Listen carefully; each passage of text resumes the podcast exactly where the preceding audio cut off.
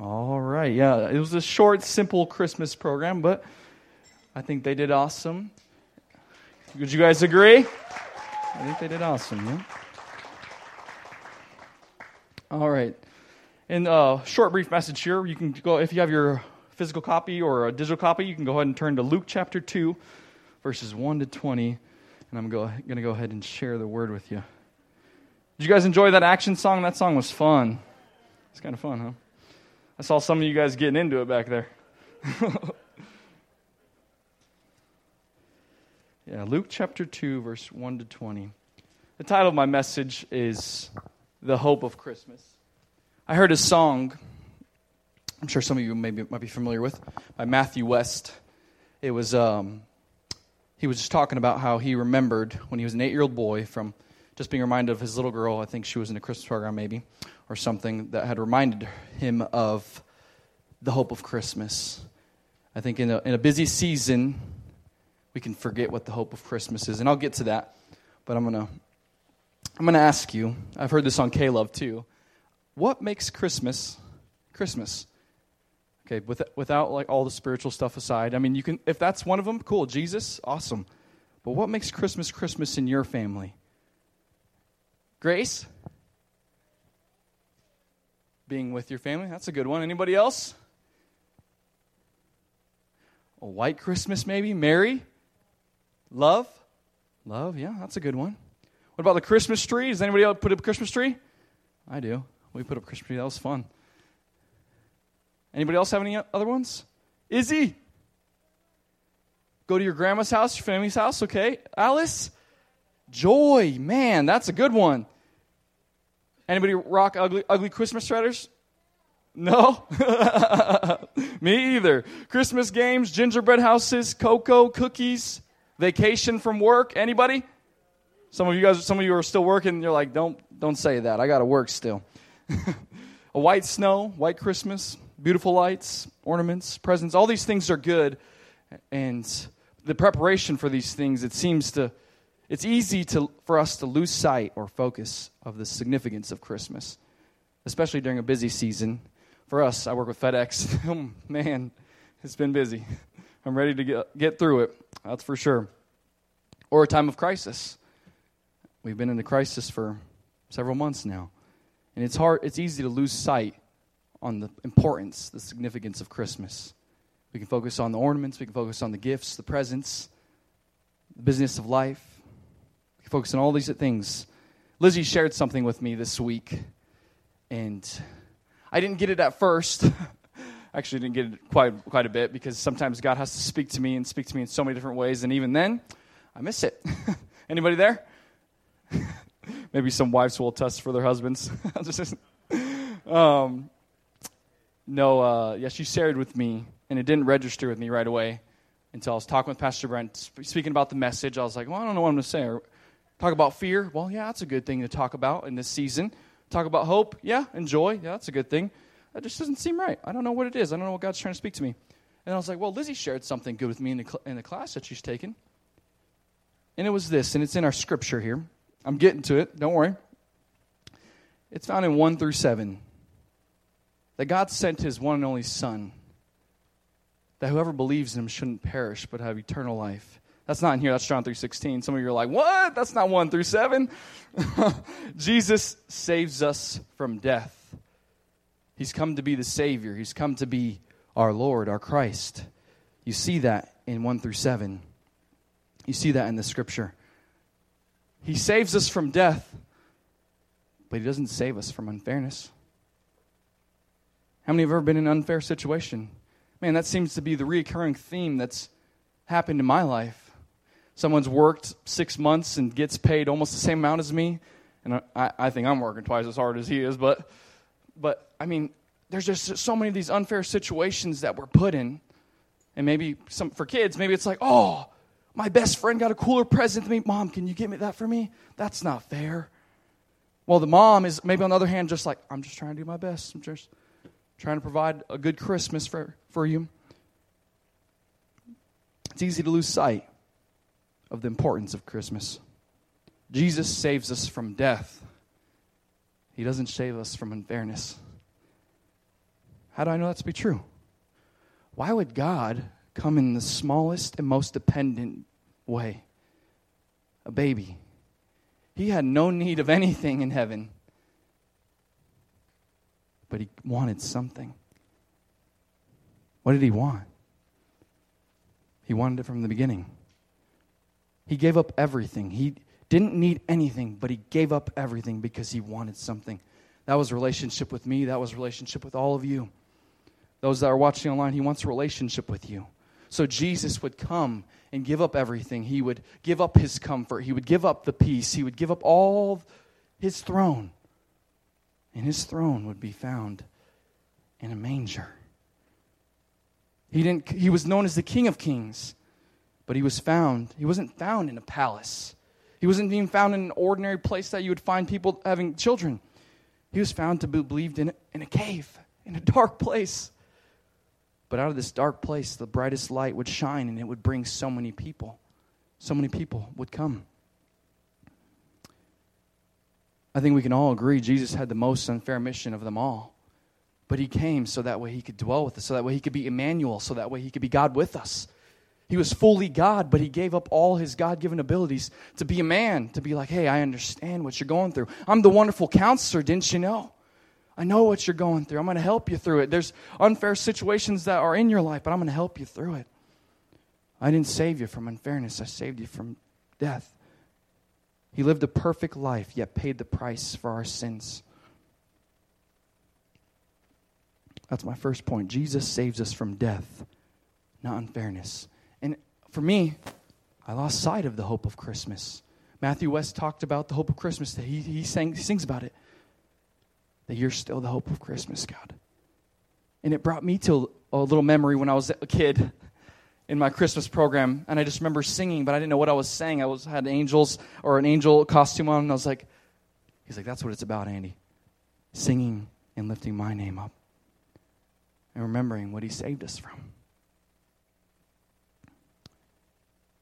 My next point here is you see in the scripture that he comes and speaks to shepherds. And this time, shepherds were not known as the top social class, the social status. They were uh, of this of the status of the class. They were a lower class. They were lowly people. Okay, they were hardworking. Okay, they were they were really hardworking, but they were a despised class, and they were considered ceremonially unclean. They were unclean. They couldn't come into the temple. In the Old Testament, who was at the temple? God's presence. That's where his presence would come. So he comes to people who were despised, people who weren't who were outcasts, who weren't necessarily of a high social status. He comes to them and it's not because they weren't devout men. It's just because they were despised class. God, I mean, you've, you've heard it in the Christmas story. Of when Pastor Brent spoke about that, he he had Jesus. Jesus would be raised in Nazareth, and like I believe it was Zacchaeus or Nathaniel. I'm not. I'm might be wrong on who that was. One of the disciples said that there's isn't there isn't there nothing good that comes out of Nazareth. Jesus goes to something that's not good or a place that maybe is not good and he turns it to good. This person, the shepherds, may have not been good considered to the world, but he spoke to them. He sent who believed in the story uh, to some of the people that I've studied with. It was potentially Gabriel, the angel Gabriel. Okay? And if that was true, I, we know this angel came from heaven, came from the Father.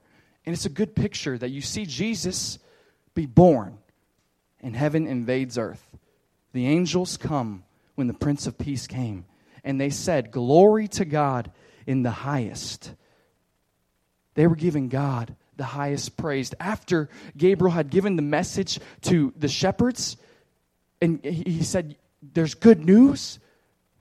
After he had given them that there's a Savior, there's a Christ, and here's a sign of how to find them, he said, Glory to God in the highest. They were giving the Son the highest praise because they know who he was. They know what he was going to bring. And if you remember back to Isaiah, he was the Prince of Peace. Glory to God in the highest on earth, peace among those whom he is pleased. If you study the scripture, it's on whom his favor rests. His favor, his isn't always fair. Doesn't mean it's always going to be fair. Doesn't mean it's always going to be easy. Jesus lived that life. Mary lived that life. God speaks to ordinary people. That's our second, second point. He speaks to ordinary people. You don't have to be something. You don't have to be a high of social status for God to speak to you. He speaks to you right where you're at. And these, these shepherds, they were a little bit taken off of it. They weren't afraid necessarily of the angels, they were afraid of their approach. That why would you speak to me? Nobody speaks to me. And they thought, uh, their mindset, oh, I can't come into the temple. I couldn't come into the presence of God. So they're, they're feeling that unworthiness that Mary was feeling when the angel approached her. Oh, I'm not worthy. How many feel that? How many feel like, oh, God can't speak to me because I'm, I'm on, you, you haven't seen what I've done. You don't know what I've been involved in.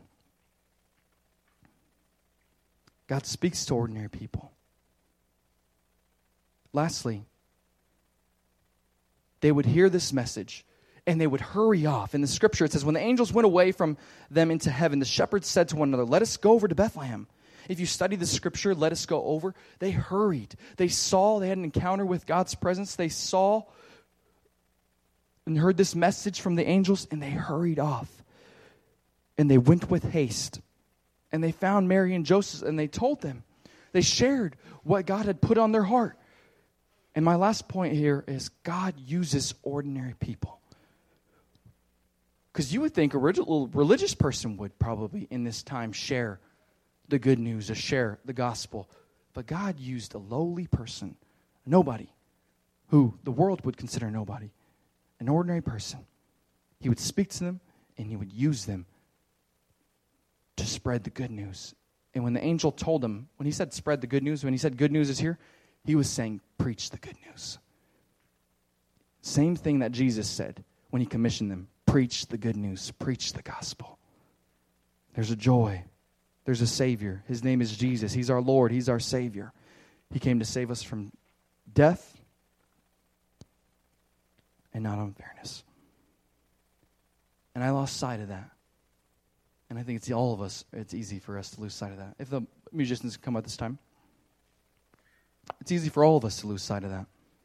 That what God has saved you from. Maybe you don't know what He saved you from. Jesus went to a cross. He paid the price for our sins. He didn't do anything wrong, but he was accused of all of it. They, they mocked him, they humiliated him, they beat him. Why did he do it? Because he was willing to give up everything for something. That was a relationship with all of you and me. And so, for us, what we can take away to remember that the hope of Christmas is Jesus. The hope of Christmas is God's presence, is remembering that, hey, it may not be fair sometimes in our life. There's probably a lot of unfair situations that probably a lot of you can attest to. But there's still good news because Jesus saves us from death. He's our Lord, He's our Savior. He's the forgiver of our sins, but He's the leader of our lives. He's the hope of Christmas. Would you allow God to speak to you? Because He speaks to ordinary people. The Luke, Luke, the author, he was speaking to an audience of everybody, not just Jewish people, everybody. God speaks to you, and He's going to use you if you allow Him to. And you refix your eyes on the hope of Christmas. Maybe you're hearing that for the first time and you've never accepted Jesus as your Lord and Savior. You've never believed in Him as your Lord and Savior and what He's done for you, and you've never given your life to Him. But you want to do that today. I want everybody with their heads bowed and their eyes closed, nobody looking around. I want this just to be a personal prayer between you and God. If you're watching online, it doesn't matter where you're at, God is everywhere. And if you want to accept Jesus as your Lord and Savior, I just want you just to whisper that. Just say, God, I accept you as my Lord and Savior. I believe in you. It doesn't got to be anything what anybody else hears, it's just personal. That's what God wants a personal relationship. And God, we thank you that we believe in you as our Lord and Savior. We thank you. And God, right now we surrender our lives. And if you want to surrender your lives, I encourage you to do that. I say, just say, I surrender my life to you, Jesus. You're the forgiver of my sins. You're my Savior. But you're my Lord. You're the leader of my life. If you want to do that, make that commitment, No. know this He saves us from death, but not on fairness. But He will use you to share the good news. Amen? Amen. Well, at this time, if you want to go ahead and stand up to your feet, we're going to go ahead and go into a closing song called Manger Throne. And if you want to stand along and join with us.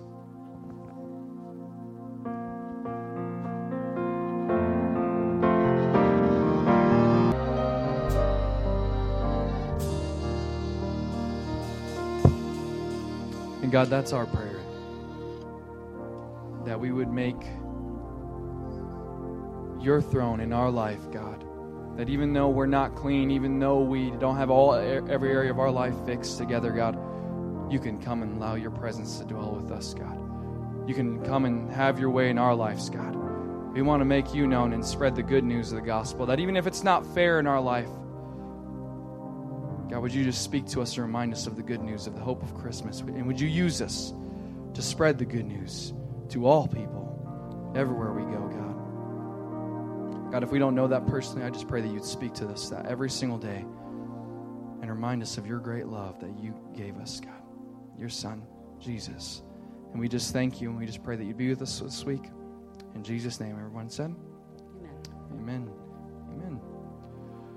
Well, at this time, we thank you guys for coming to the Christmas program. Um, well, I know it looked different but we can still celebrate even if it looks different. And we have a special treat for you before you leave. Um, cookies are in the back, okay? You, uh, be sure to grab one before you leave. And is two, one? There's tons. So grab. I think you can grab two. Uh, check with Karen to be sure. I'm pretty positive it's two. Um, but you are able to eat them as soon as you leave, not in here. If you eat them in here, $10 goes to me um, for everyone that eats it, okay? I'm just kidding. All right. Have a blessed Christmas.